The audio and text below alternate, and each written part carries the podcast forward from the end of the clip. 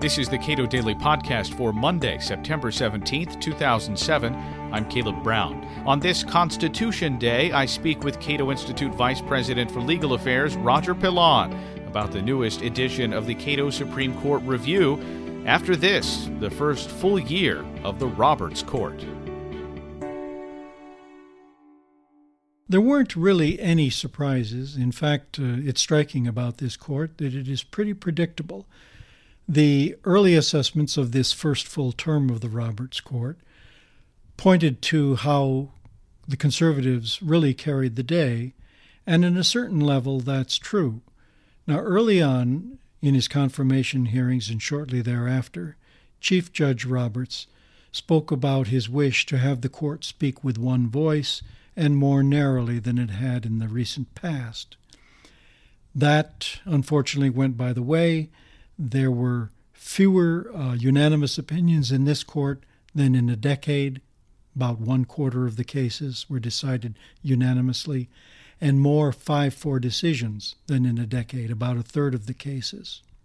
Interestingly, in those 5 4 decisions, Justice Kennedy was on the winning side in every one.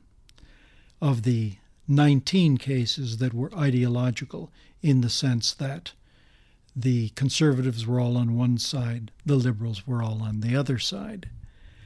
In fact, Justice Kennedy was on the winning side in all but two of the court's total number of decisions this term. But looking at it from an ideological point of view once again, it's striking that of the 19 ideological cases, the 13 that went for the conservatives is countered by the six that went for the liberals. But four of those six cases were Texas death penalty cases.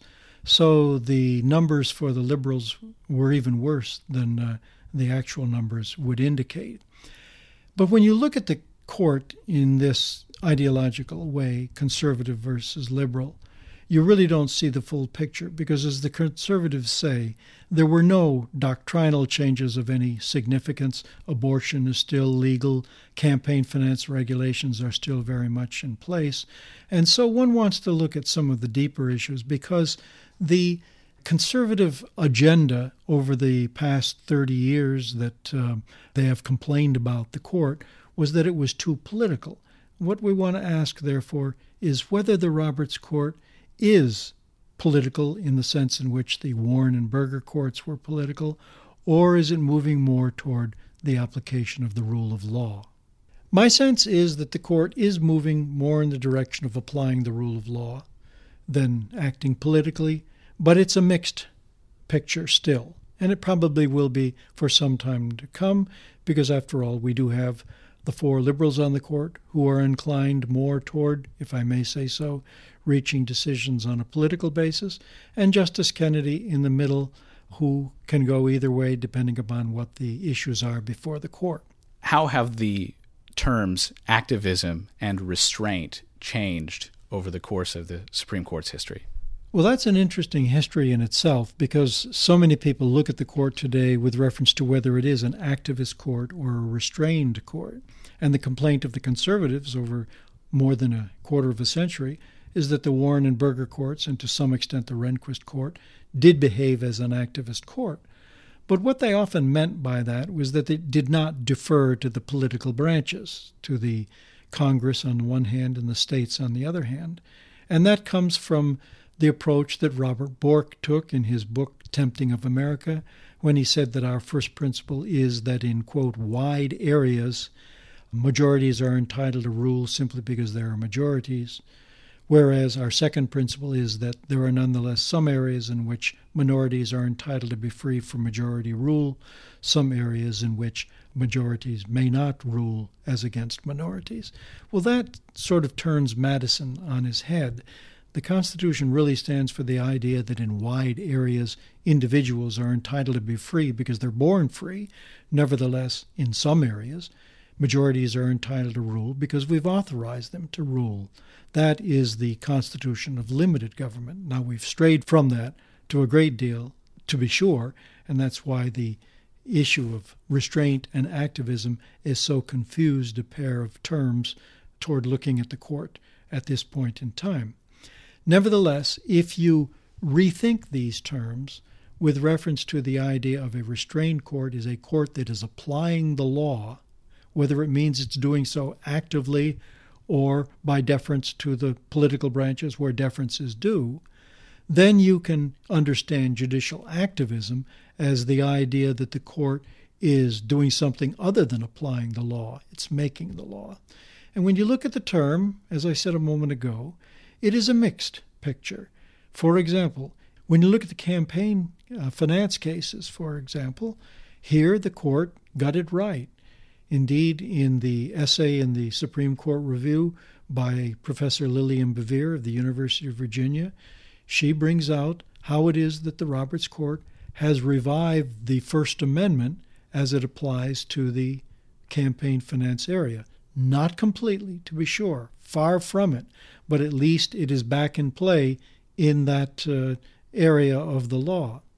When you look at the affirmative action cases, here too you see the court got it right by restoring the Equal Protection Clause to its proper place, at least as applied in these cases. Still, the University of Michigan affirmative action decisions are good law even though the application of the Equal Protection Clause to the secondary schools at issue in the cases before the court this term came to a different result.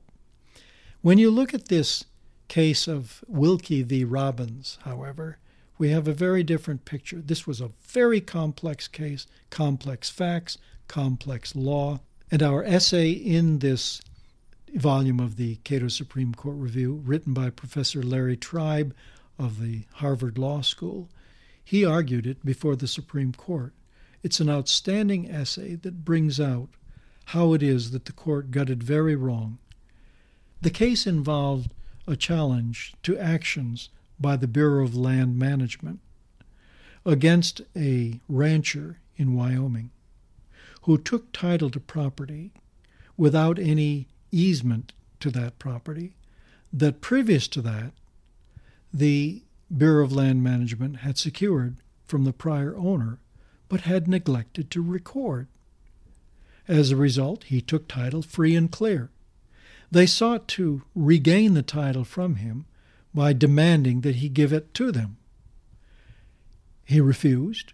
He said, You can pay me for that easement, but I'm not going to give it to you free. They proceeded to engage in a series of egregious illegal acts against him.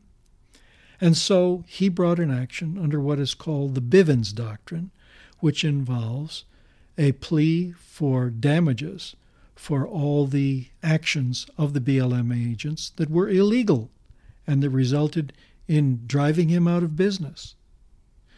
The court, Justice Souter writing for the court, decided otherwise and essentially eviscerated Bivens remedies from the Constitution. And this is what the essay by Professor Tribe addresses in great detail concerning a case that was extraordinarily complex, both on its facts and its law. It is an extremely important essay in this year's Cato Supreme Court Review, and we're very pleased to have Professor Tribe contributing to it this year. Roger Pilon is the Cato Institute's Vice President for Legal Affairs. The Cato Supreme Court Review is available at our website for purchase at cato.org.